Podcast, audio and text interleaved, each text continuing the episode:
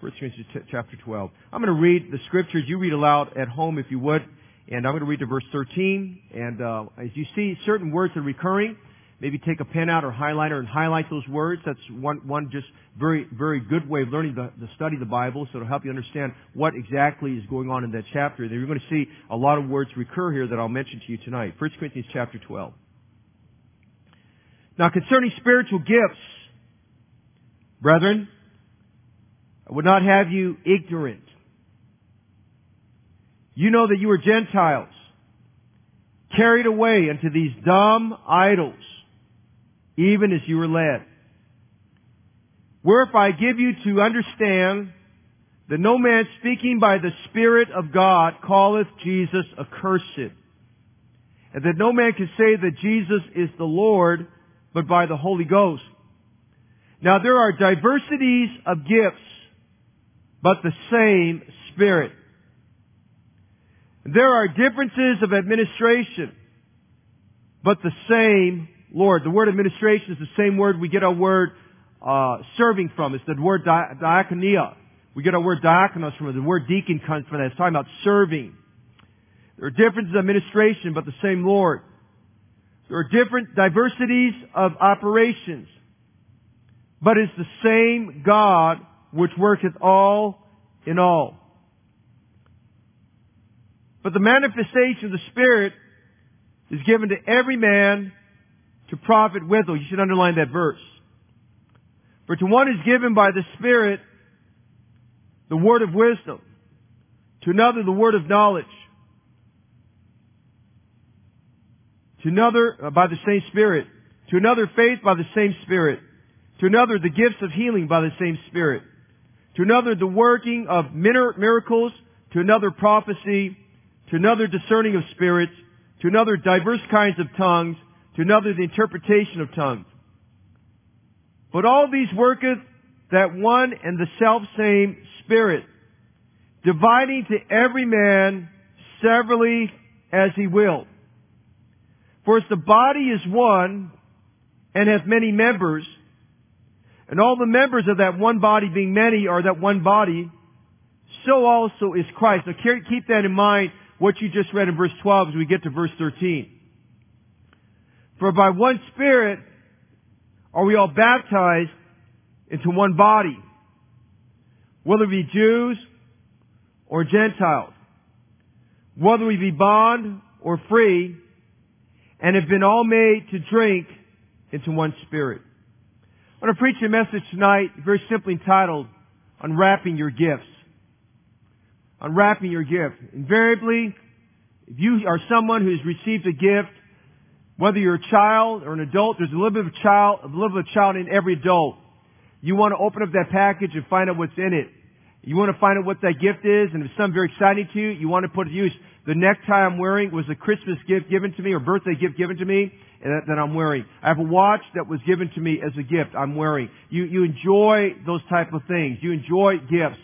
And you use them uh, very well. And tonight we want to study the matter of spiritual gifts starting in verse one.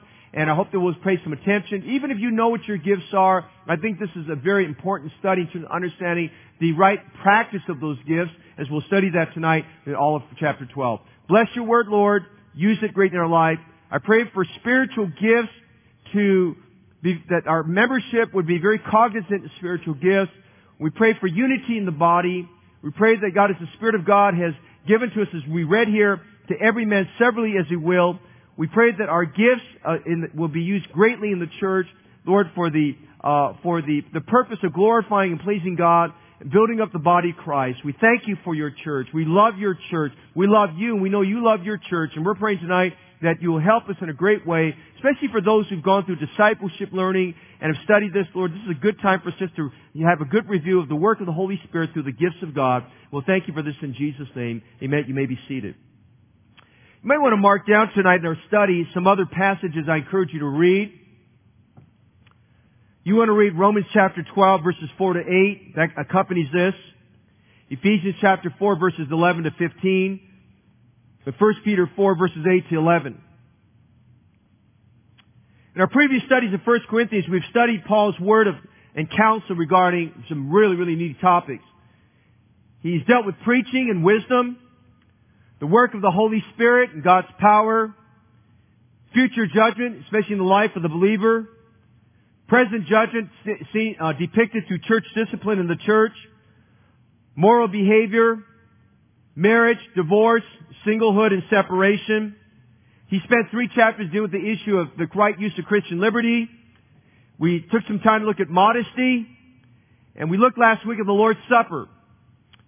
In chapters eleven to fourteen, as I mentioned last week in my introduction, chapters eleven to fourteen, he deals with the area of order in the church and key issues that were causing division and strife. And one of those areas that causing division and strife we saw last week had to deal with the area of the Lord's table. One of them, a big one here, deals with chapter twelve, thirteen, and fourteen, dealing with the matter of spiritual gifts or the wrong use of spiritual gifts or the lack of use of spiritual gifts. There was great division in the church. Now, Paul starts out in verse one with this phrase, this statement. Now, concerning spiritual gifts, brethren, I would not have you ignorant. Paul wrote to these believers at Corinth that he spent a lot of time teaching the Word of God. I want to imagine, I want you to imagine with me just our discipleship process here at Heritage Baptist Church. And I, I feel like we do a very thorough process. I feel like we do a very detailed process. I feel like we do a very good question-answer process. I, uh, discipleship for many, many years has been one of my more enjoyable ministries, just sitting down and, and expounding the Word of God and teaching the Word and, and watching people grow and watching some of those same people going through discipleship that are now disciples right now. But one of the areas I felt as we've taught through discipleship that we have probably have underserved has been in the area of spiritual gifts. Every Christian, every Christian has been given a spiritual gift. A spiritual gift is not the same as a natural gift. Playing the violin, singing, playing the piano, um, becoming uh, expert in the A V team with the cameras, uh, all these types of things that we do, natural things we do. Some guys are good with their hands, and they're very good with that, and And some guys are very good with, with problem solving. Those are not spiritual gifts. Spiritual gifts are the gifts, the divine gifts of God through the Holy Spirit that are given to us for the specific purpose of helping the local church. God saved you to keep you out of hell. That, that's a blessing, amen? God saved you to keep you out of hell and give you a place in heaven. But God saved you for a purpose, and that purpose is that you would have a gift that is dominant, a gift that is developing, and a gift that's put to good use in the local church. Every Christian should be consumed and concerned about what is my spiritual gift. I'm hoping tonight that children will ask their moms and dads, Lord, what's my spiritual gift? How can I know what is the gift I have? I hope that some who are perhaps just kind of on the perhaps just wanting to do more for the Lord, and they're sitting around just wondering, what can I do more for the Lord? Your first thought would be, what is my spiritual gift, and what am I doing with my gift to help edify the church of the living God? Now, when we look at our spiritual gifts, spiritual gifts enable every member to understand how we have an essential role in the church. It's how we develop and grow in the grace and knowledge of our Lord Jesus Christ. Paul spent a minimum of eighteen months building up the church at Corinth. The church at Corinth was actually a great church. It had a great start. Great salvations. God trained up leaders through Paul. They were thoroughly ingrained in the Word of God. After he left, though, after he left, even though they had good teachers,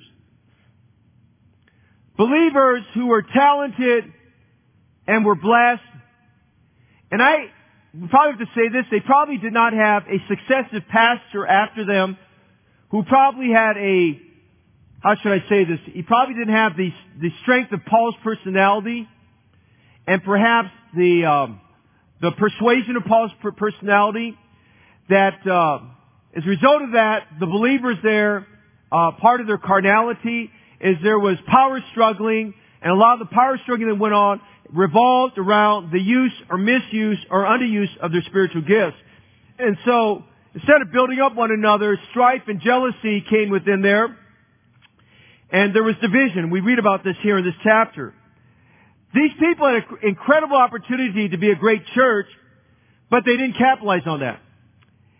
And in effect, in effect, what happened, instead of becoming a great church, they became a carnal church. Everyone Every church where God's people are underutilizing their gifts or not, or their gifts are in conflict with one another, jeopardize the church from becoming a great church. From becoming the church that God wants to be. Now, if your life, you have my heart, you want, you want this church to be a great church, and it is a great church. You want this church to do great things for God. But for this church to do great things for God, every member of the church must deal, drill down very deep in their hearts and lives to understand what is the spiritual gift or gifts God has given to you, and what are you doing with those gifts. You know, I thank God for every ministry of our church and what we're doing, and I'm looking forward to the day that most of these ministries will be, will come back around and be just like they were before. But truthfully, more than any ministry, what we need more than anything else is for our people to understand what your spiritual gift is and using it for the glory of God. When Paul wrote to these people, they were a failed church. Let me give you an example of that. Those of you who are basketball uh, fanatics, if I can say that, might remember the nineteen nineties that uh, the that uh, the University of Michigan, which has turned out a lot of good basketball players, University of Michigan had a team that was called the Fab Five. Now, the Fab Five included people like Chris Webber. And uh, these guys in college, I mean, they, they probably, the Fab Five, could have played an N B A professional team and held their own against those teams. The Fab Five that was studied, the journalists that studied them, said, this is such a great, amazing team. We anticipate four straight N C double A championships. I mean, that's, that's how, that's how strong this team was. They anticipated four straight N C double A championships. The Fab Four went out and they won successive N C double A, uh, uh, you know, they won, they won through, they made it to the tournaments. They got to the finals. But the team, never one time that they were together, not one time could they capitalize on the strength of the Fab Five to take a championship. They got to the finals. They were good, but they were not great. And that's the same thing with the church. The Fab Five got to the place where there was bickering and strife and comparisons. Egos got in the way. And you know how it works with, with, with very, uh, with very, uh, very, very strong personality athletes. When ego gets in the way, forget it. It's a one-man team. And it's every man doing his own thing instead of them looking at themselves as a team. And so as a result of that, that this team never made it as far as they could have. Now, I want you to consider the church at Corinth. There were those who were blessed with what they felt were superior gifts. And please understand, I'll say this tonight. Tonight, we're going to identify what we call the temporary gifts and the permanent gifts. Now, the temporary gifts we would, would, would, would classify as the sign gifts. They were the gifts of prophecy and miracles and speaking in tongues, which is, which is a foreign language. Um, speaking a foreign language at that time, which, which was, you know, another tongue, and, uh, and healings. Those were the sign gifts. Those were temporary gifts because the Word of God was not complete. And uh, so those were gifts, there were manifestations God used for the advancement of the gospel at that time. It was only for that time period. They are, they are not in existence today, regardless of what some, somebody will tell you. They're not in existence today. So they're the sign gifts, but then they're the serving gifts and the speaking gifts that we have.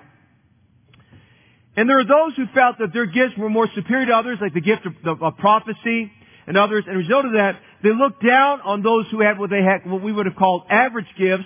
And, uh, and, you know, like the gift of ministry, the gift of serving. I, when I sit down and go over spiritual gifts with most people, I almost could tell in moments if they have the spirit, if they have the gift of ministry. I think most people have the gift of ministry. I think most people have the gift of serving. I mean, I, I think if anything in our church, we're blessed with people that just, they have a desire to serve. They have the gift of ministry. But then you go beyond that and you kind of look through, do they have the, do they have the gift of giving? And I can identify right now in our church the people who have the gift of giving. They, they, they are extraordinary givers in terms of what they do. I can identify those who have faith. I can identify those who have the gift of administration, uh, that are very strong in their organizational skills, they're very strong in that. And, uh, and again, those who serve in pastoral capacity, uh, they need to be very strong in those areas. They need to have that. It may not be a dominant gift, but they need to be strong in those areas.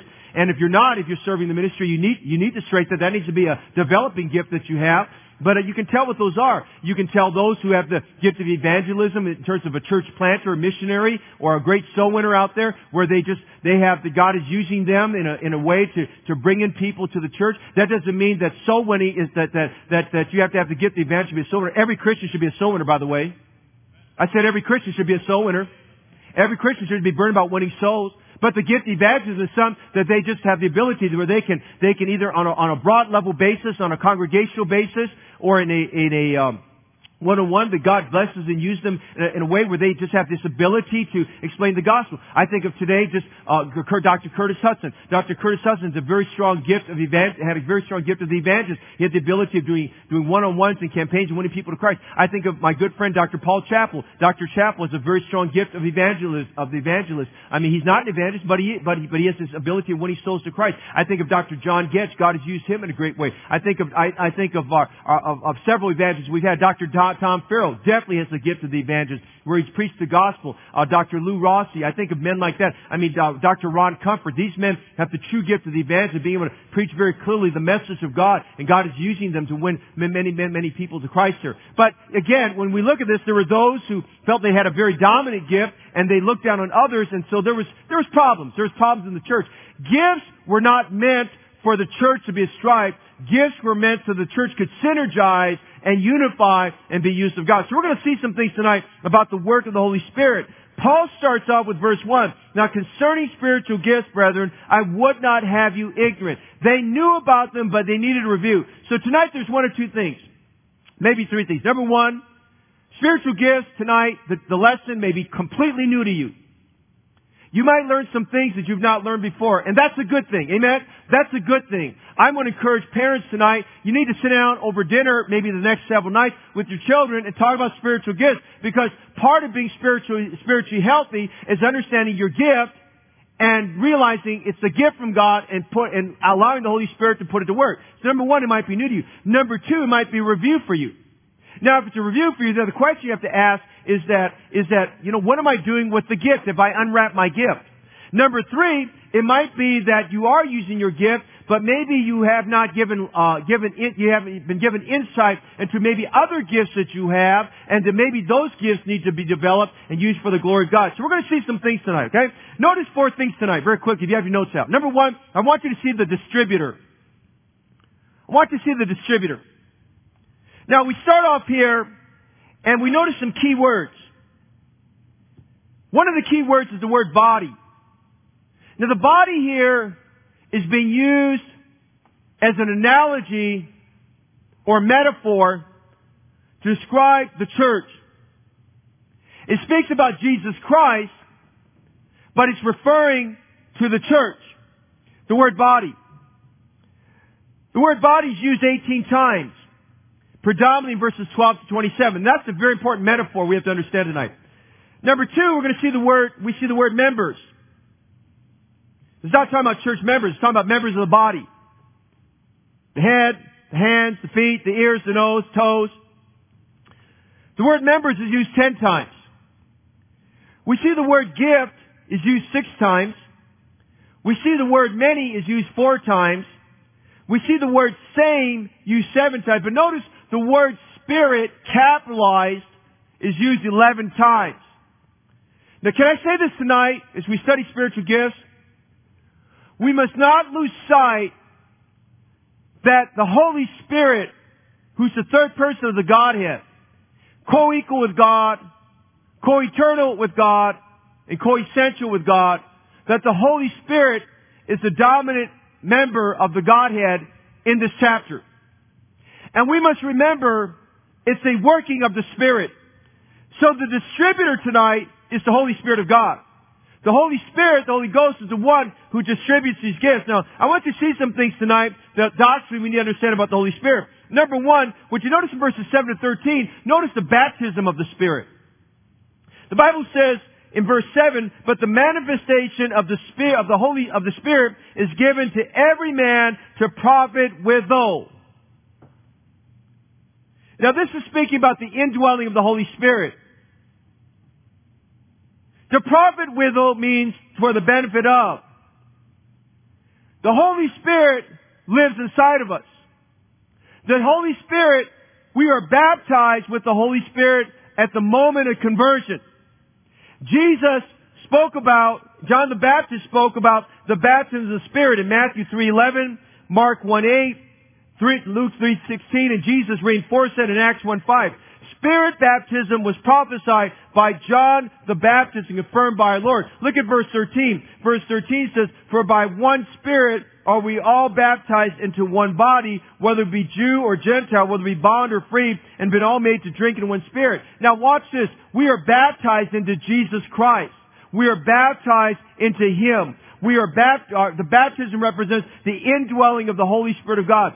Every person who confesses, who makes a confession of calling on Jesus Christ as Lord, Jesus Christ as Savior, excuse me, is, is indwelt by the Holy Spirit of God. The Holy Spirit lives inside that person. It, it, it happens immediately. It doesn't happen in stages. Now, it happened, it was deferred in the book of Acts by reason of the, of the unfolding of the church here. But today, the Holy Spirit indwells all of us. Let me say this today.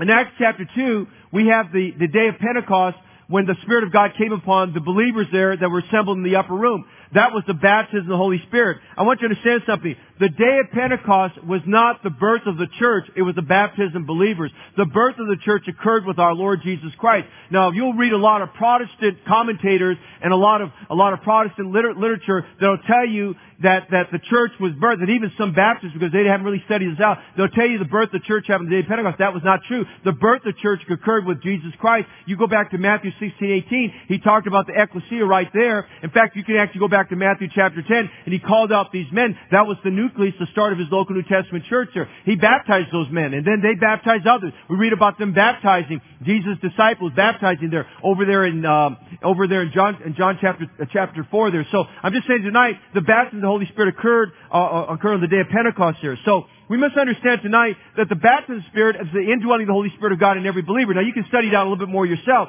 He talks about here the manifestation of the Spirit, and when we are baptized, we're baptized into one body. We're baptized into Jesus Christ. Now, notice this here. The baptism of the Spirit uh, is used by Pentecostals in talking about the filling of the Spirit. The baptism of the Holy Spirit, to be correct, is not the filling of the Holy Spirit. And that you need to be very correct about. Now, you talk to a Pentecostal person, and they'll say that. You go back to the old-time literature, even R A Torrey, who I respect, and I've read many of his books, R A Torrey refers to the baptism of the Holy Spirit as the filling of the Spirit. The baptism of the Holy Spirit, doctrinally speaking, is not the same as the filling of the Spirit. The baptism of the Spirit is when we possess the Holy Spirit. The filling of the Spirit is when He possesses you. He has control of you. The filling of the Spirit we need over and over again. The filling of the Spirit is a repeated experience. Okay? It's just like drinking water. You get depleted, you need to be refilled again. But the baptism of the Spirit is a once and for all event that happens in salvation. So we notice here tonight that as we look at this distributor, the first thing we start with is the baptism of the Spirit. Why, why do we have spiritual gifts? Because we're indwelt by the Spirit, but it gets better than that. Notice secondly, we not only see the baptism of the Spirit, we see the broadcast of the Spirit. Look at verse three. Now, in verse three, what we're going to read here is that the indwelling of the Holy Spirit is the, is the capability and the enablement of God and ident- where, where, and enables a believer to identify himself with Jesus Christ. Notice what he says here. I'm going to teach you a couple things here. Wherefore I give you to understand, again, they need to understand about this, that no man speaking by the Spirit of God calleth Jesus accursed. Let me stop there. In verse two and three, verse two, the Corinthians, before they were saved, they were carried away, or let's say controlled and influenced by idols. Corinth was a demon-infested city. There was oppression. You look at our cities that have riots and violence and stuff. Let me tell you something. There's more to it than what you see physically. It's an oppressed city. It's a city that's demonized. Demons are at work through these things. And you notice here he's saying, ye were given unto dumb idols. By the way, if you read Acts chapter eighteen, they rioted against Paul. They rioted against the preaching of the gospel. He said you were controlled, you were carried away, you were led by, by, by these by, by these idols there. And so because of that, anything contrary to the worship of idols, they called a curse, anathema.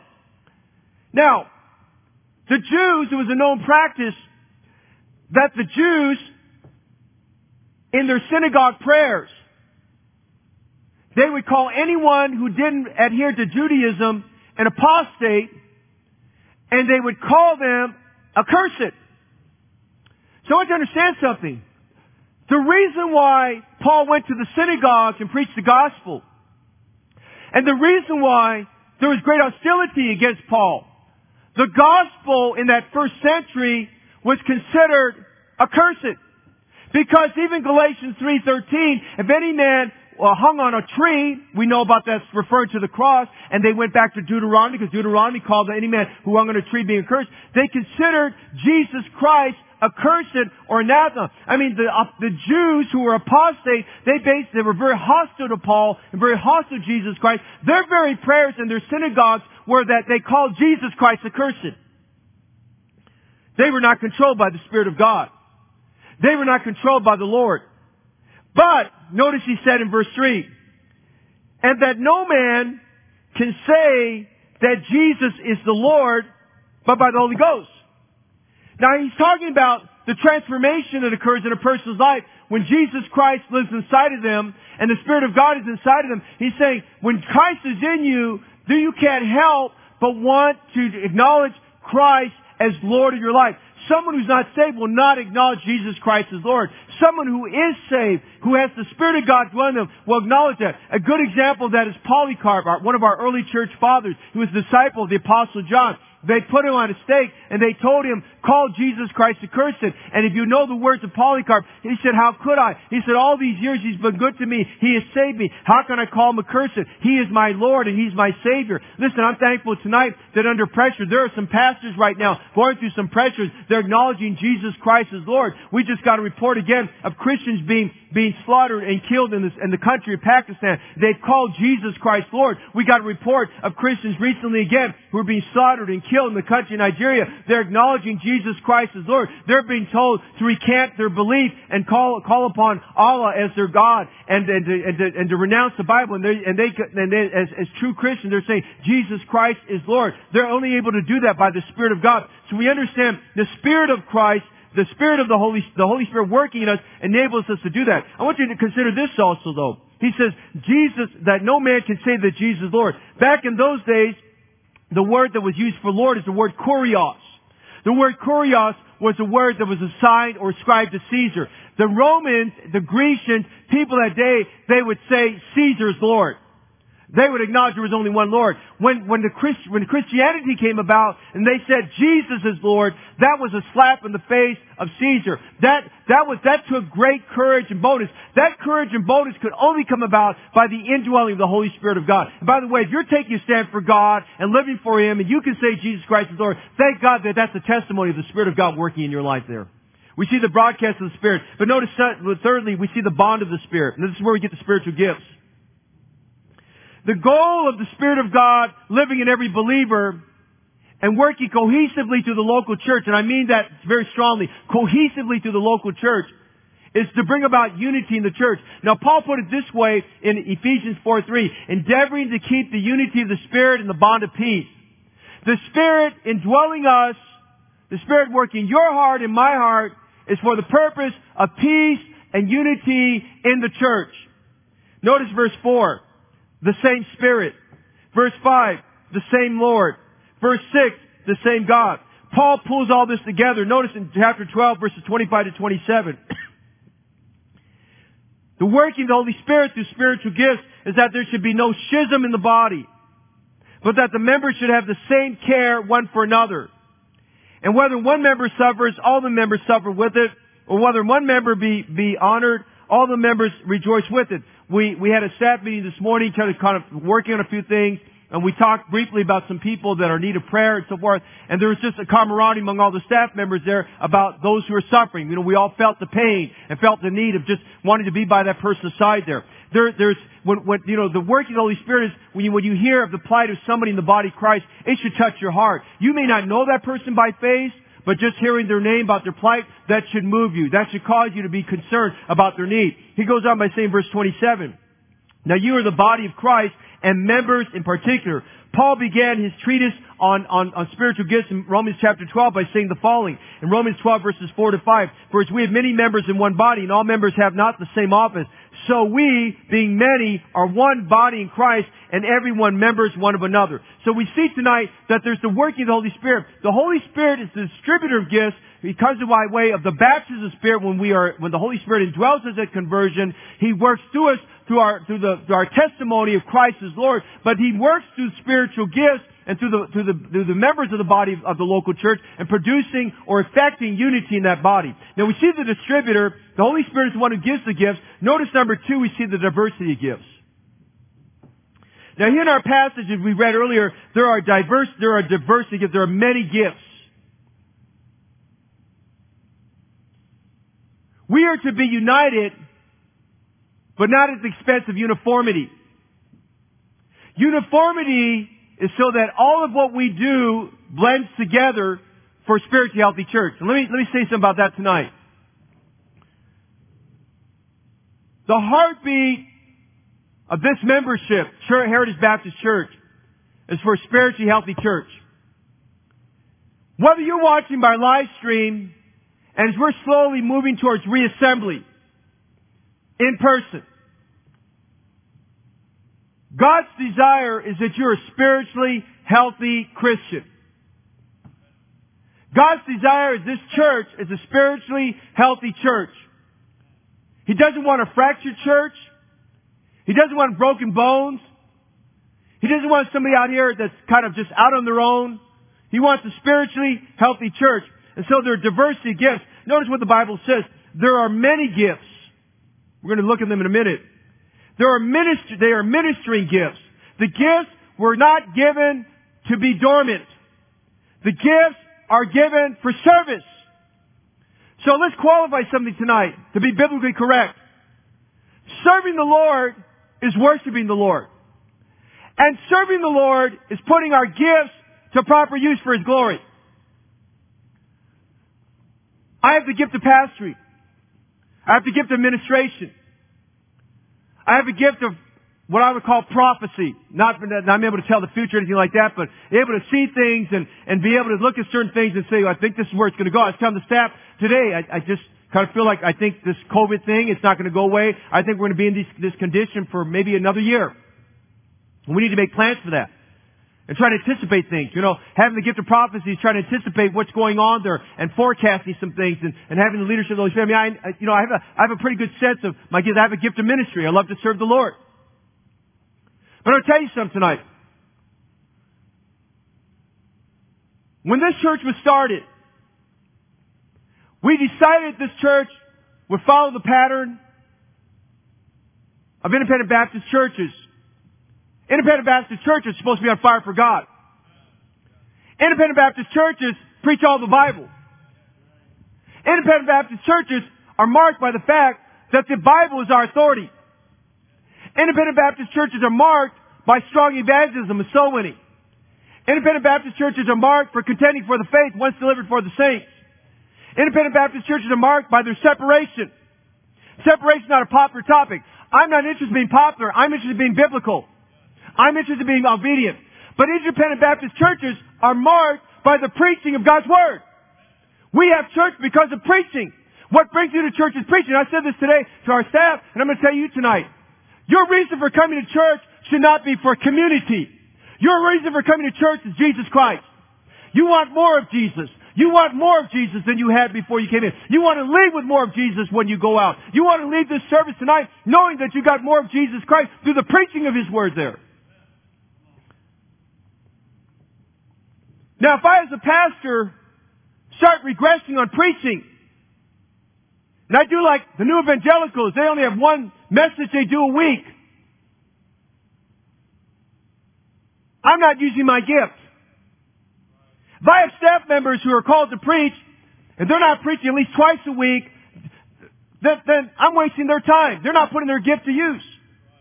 If you've got a gift of helps, you have a strong gift of mercies, you're not trying to help our senior saints or people that are hurting.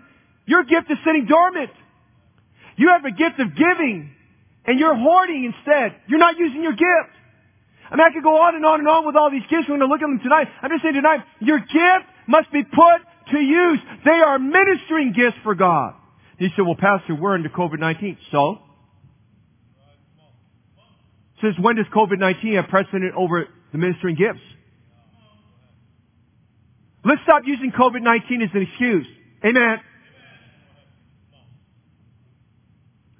We're hiding behind COVID nineteen. There's a cure for COVID nineteen. You know what that is? Revival.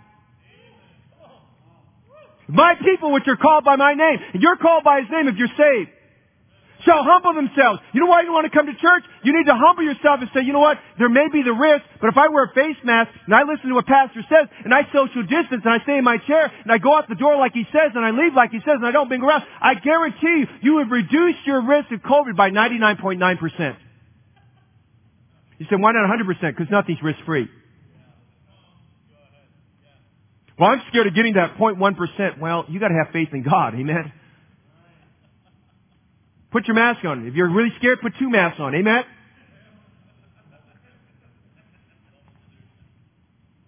I'll give you a face shield too. Amen? I say that I'm not being facetious. I'm just saying tonight, hey, you know what? We have to understand what we're supposed to be doing here. Now notice the priority in this diversity. The body, look at verses fourteen to twenty because I've got to summarize this real quickly. The priority in this diversity is that every member sees their gift as a blessing from God to minister to one another. So notice, if you would, let's look at it for a minute. Look at verse fourteen, verse fifteen. He talks about the members of the body, and he compares, the, he, he uses the, the metaphor, the analogy of, of, of, of, of our, of our organs, or if you would. So he talks about, he says in verse fifteen, now he says, starts in verse fourteen, for the body is not one member, but many.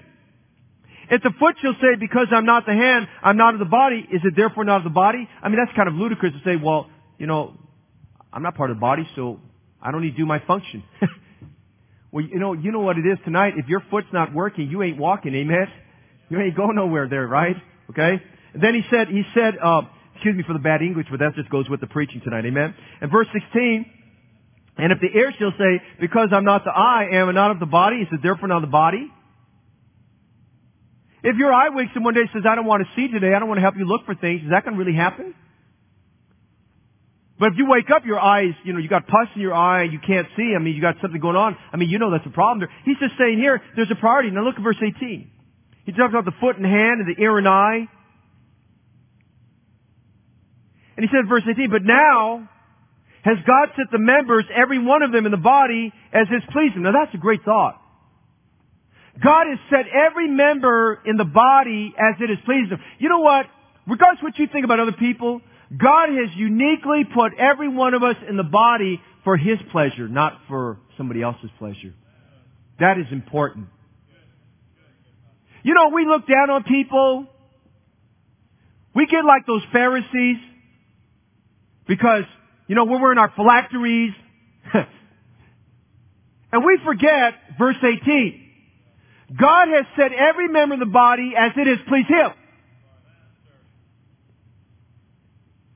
Sometimes someone will say, I don't know how you pastor. I mean, you, the stuff you deal with. And I tell them, I don't either, either except for the, it's by the grace of God. Because God has set the members in the body as it has pleased Him. So we must understand, these are God's people. Notice verse nineteen. And if they were all one member, where were the body? Now, the church is not composed of one single hand. We're not all hands. Thank God for that. Amen. And thank God we're not all little toes. Amen. And thank God we're not, we're not all noses. Okay. Maybe a lot of nosies, but not a lot of noses. Amen. You know. And maybe we're not all elbows. But I'll tell you this, there are many members. And you don't realize in your body, your physical body, how important every member it is until it hurts, right? You ever, you ever drop something on your foot? It hurts, right? You ever, you ever cut a finger, a deep cut, and it throbs? You can't put it in water. You stop the bleeding, but it's throbbing the next day. And all of a sudden you start realizing that finger, man, that finger's pretty important to me. You know? And what he's saying here, if we're all one members, what's the need for a body? Hey, a body's composed of many members. I mean, every part of the body is important there. He says, now notice verse twenty. But now are they many members, yet one body. Members are mutually dependent upon one another. First, we cannot come to church thinking everybody needs me. And if I'm not there, it's going to fall apart. That is the wrong attitude. We need God. Every member is dependent upon one another. Now that's a great thought when you think about those members of the body who are insecure and feel like they can't do anything and they wonder what they can do. Is knowing that we're mutually dependent upon one another. There's a sense of meaning. I'm coming to, you know, it's just like old Missus Smith. Thank God for Missus Smith. I can't do much, Pastor, but I can pray. Now, pray's not a spiritual gift. That's a requirement, but thank God she prays. But I'll tell you what she does also. Do you know she, she knits, she makes these dolls to give to children?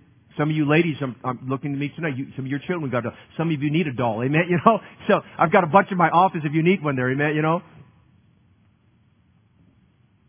I, she's made these lap coverings for the ladies. I mean, here's a lady, ninety-four years old.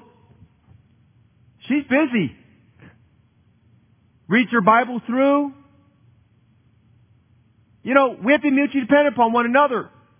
Something else I want you to see in this party. Diversity of gifts is essential if the body's going to be healthy to live, grow, and serve. Now, God, God is given to every church exactly at that moment of time. Everything a church needs to grow. If everybody's here at church, we've got six hundred people here, including children. Maybe more. We take our core. Our core is around four hundred, four hundred fifty people. We have everybody we need to take this church to the next level.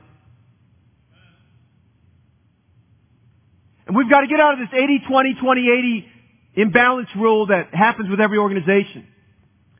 The priority is many members, one body. Secondly, notice the promotion. And the diversity of gifts is the promotion. Look at verses twenty-one and twenty-six. No member should consider another member as unnecessary. Now, I'll tell you honestly, from a carnal standpoint, that's pretty hard. Because carnality comes into church. There are just some members who come who have a different way of thinking. Some who are just, maybe because of their background, they just come across as being very disgruntled and uh just disenchanted, disillusioned, and don't know to tell you about that. There's some who are weak, some who are kind of just, they don't feel, feel like they fit mainstream. Here's what the Bible says. Look at verse twenty-seven. Look at verse twenty-two. He says, nay, much more of those members of the body which seem to be more feeble are necessary. You know what he's saying there? Even those who seem very weak and feeble, they may be up in years, they may have gone through disabilities, they may have a speech impediment. They don't have great personalities, and they know it. They don't have great serving abilities, but they have a spiritual gift. And he says they may be feeble, and they're they're feeble. By the way, let me just say this tonight. There are children, teenagers, and college students who are not using their gifts the way they can because maybe some of us as adults are holding them back. We're holding them back. We're not helping to develop, and we're not getting them out there. And so the, the end result, look at what verse twenty-two says. He says, that, he says they, they may seem more feeble. In other words, maybe their maturity, maybe their age, whatever it may be. He, Paul said, hey, they're necessary. Look at verse twenty-three. The members we think are less honorable, he says we bestow more abundant honor upon. Hey, you know that analogy I used about hurting your foot, dropping a weight on your foot? Hey, you give a lot of attention to that foot after you that foot's hurting, don't you? Don't, don't you? Right? You, you, you pull a tendon in your leg, you pull a, you pull a muscle somewhere, you put a lot of tension on that, don't you? I mean, you, you you're very careful about that because you don't want to re-injure it because it's very, it's very, it's very tender. Look what he says, verse twenty-three. And those members of the body which we think to be less honorable, upon these, he says, we bestow more abundant honor, and our uncomely parts have more abundant comeliness. Notice verse twenty-four. God has tempered the body together, giving more abundant honor to that part which lacks. Do you know what he says there? Our flesh looks at something and says, you know what? I don't know. But God says we give honor to it. We, we, we work with it. But God's involved with it. As we pray about our spiritual gifts and we pray about the gifts of our church, he says God tempers the body together. You know what he's saying there? It's not dependent upon us to put everything together. It's God who puts everything together. It's God who bonds it. God who blends it. God who makes it happen there. He says in verse twenty-five, why? Look at verse twenty-five. That there should be no schisms in the body, but that the members should have the same care one for another. He said in verse twenty-six, we suffer together and rejoice together. You know what he's saying there? There's the priority of diversity, but there's the promotion in diversity. Diversity of gifts means we come with the spirit of serving. It's saying we come with the spirit to help promote the development and the exercise of the gifts of other members of the body. I read the story about a man who was visiting a village in India, and they took him to a leper colony. He was observing everything, and they're reminding him, says, you know, you're, it's not contagious, you don't have to worry about it, but, you know, if you feel a little unsafe, just stand here, just watch things. He's just watching people going around doing their things. I mean, it was a leper colony, but people were just busy doing their things. They were... Noontime, they sounded a large gong. And it was a sound everybody needed to come for their village meal. Everybody assembled together for a meal. Everyone came from all areas of that compound to the dining hall. What they thought was everybody assembling, they thought everybody assembled there, everybody was there, they weren't all there. They were waiting. The doors open, two men come in, and they're laughing. One is carrying the other one on his back. He's got him by the legs. He's carrying him by the back. They're coming in laughing. The whole crowd in there starts laughing. And they're having a good time. They're playing like horsey, you know, like the ones on the other. It means two grown men. One the one who's back, the other one he's walking in. And the visitor's looking at this and he's thinking, it's lunchtime, what are these two clowns doing? I mean, he thought they were clowns. And the man says, hey, don't be alarmed. This happens every meal. He says, you see the man that's carrying the one man? He says, yeah, that man is blind. He can't see. He was born that way. And he has leprosy. You see the man he's carrying? That man can see, but he can't walk. The leprosy has totally incapacitated the nerves in his legs. And the visitor understood something. The one who could see was helping the one who couldn't walk. The one who couldn't walk was helping the one who couldn't see. Can I tell you something tonight? That's exactly what we're supposed to be doing with our spiritual gifts. That's exactly what we're supposed to be doing with our spiritual gifts. That's exactly what we're supposed to be doing in the local church. There's the praise in the diversity. Look at verses twenty-seven to thirty. That you're the body of Christ. Now, bear in mind, he's talking to the church at Corinth. This chapter is taken out of context by many, many Protestants and going towards the universal church mindset. This is talking to a local church. And your members in particular. He talked about these, these gifts, these offices. Notice verse thirty. Have all the gifts of healing? Do all speak with tongues? Do all interpret? He says, hey, listen, we're not all doing the same thing. And he says, but covet earnestly the best gifts, and yet show I unto you a more excellent way. Now, let me tell you this here tonight. We are the body of Christ, the members in particular. We're to covet, if we're going to covet anything, this is the only time the coveting is used in the Bible that covets something great. We're to covet the best gifts and to put them to use. The diversity of gifts is for the praise and the honor of God.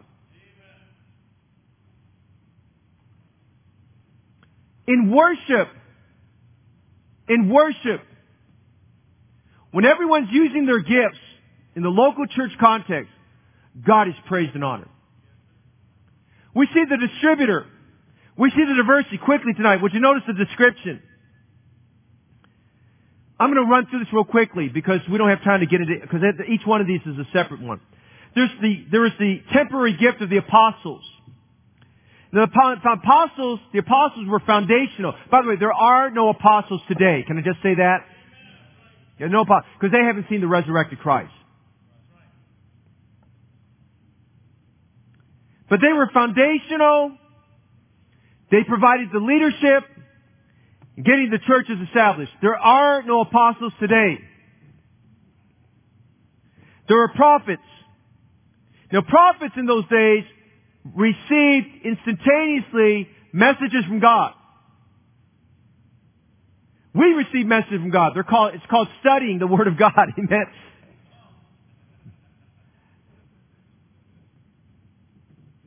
Man was praying one day. He says, "Lord, how come you didn't give me a message?" God answered, "Because you didn't study." And reminded today that back in that day, there were some who had to get to prophets. They had the, the ability to uh, foretell. That gift was used of God. Those prophets were used, were used of God to exhort, to edify, and to comfort. Now, look at chapter fourteen, verse three. This is how the gift of prophecy used to be used. Chapter fourteen, verse three. "He that prophesies speaketh unto men to edification, exhortation, and comfort." Now, foretelling does not exist. We speak of the gift of prophecy as to be the ability to foretell of preaching God's Word. There's the gift of teaching.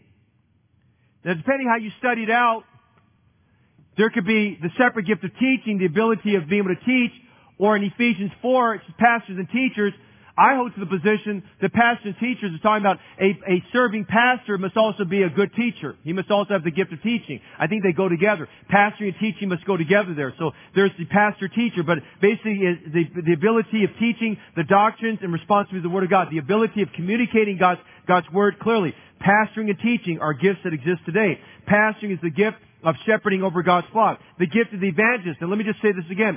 The gift of evangelist does not mean you should not sow one. The gift of evangelist, those, those men who have been clearly given the ability of winning souls to Christ. I even think some women have the gift of evangel, the gift of the evangelist in the sense they have this uncanny ability of being able to lead people to Christ. They have just ability of clearly explaining the gospel. God can use them in that special way there. And so, you know, it's, it's, it's the, the but, but by the way, the Bible says do the work of evangelist to every one of us.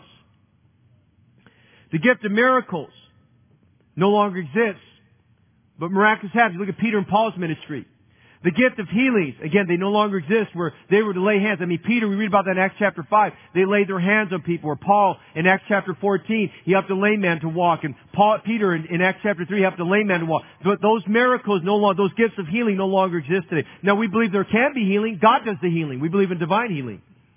There are tongues, which included the, the, the speaking in a language and the interpretation thereof. Okay, we don't believe that exists anymore, any longer there. Now, we'll get into this gibberish aspect of things a little bit later on, another messenger, but believe that the gift of tongues per se does not exist. Now, the gift of wisdom still exists. He speaks about the gift of wisdom. This is decision-making, foresight. I just wrote a Godmore devotion next, that'll show up next week on Proverbs chapter two about the knowledge of God, how wisdom is part of the knowledge of God. You need to read this so you can understand how God gives us wisdom and how God develops wisdom in our life. Uh, the gift of knowledge.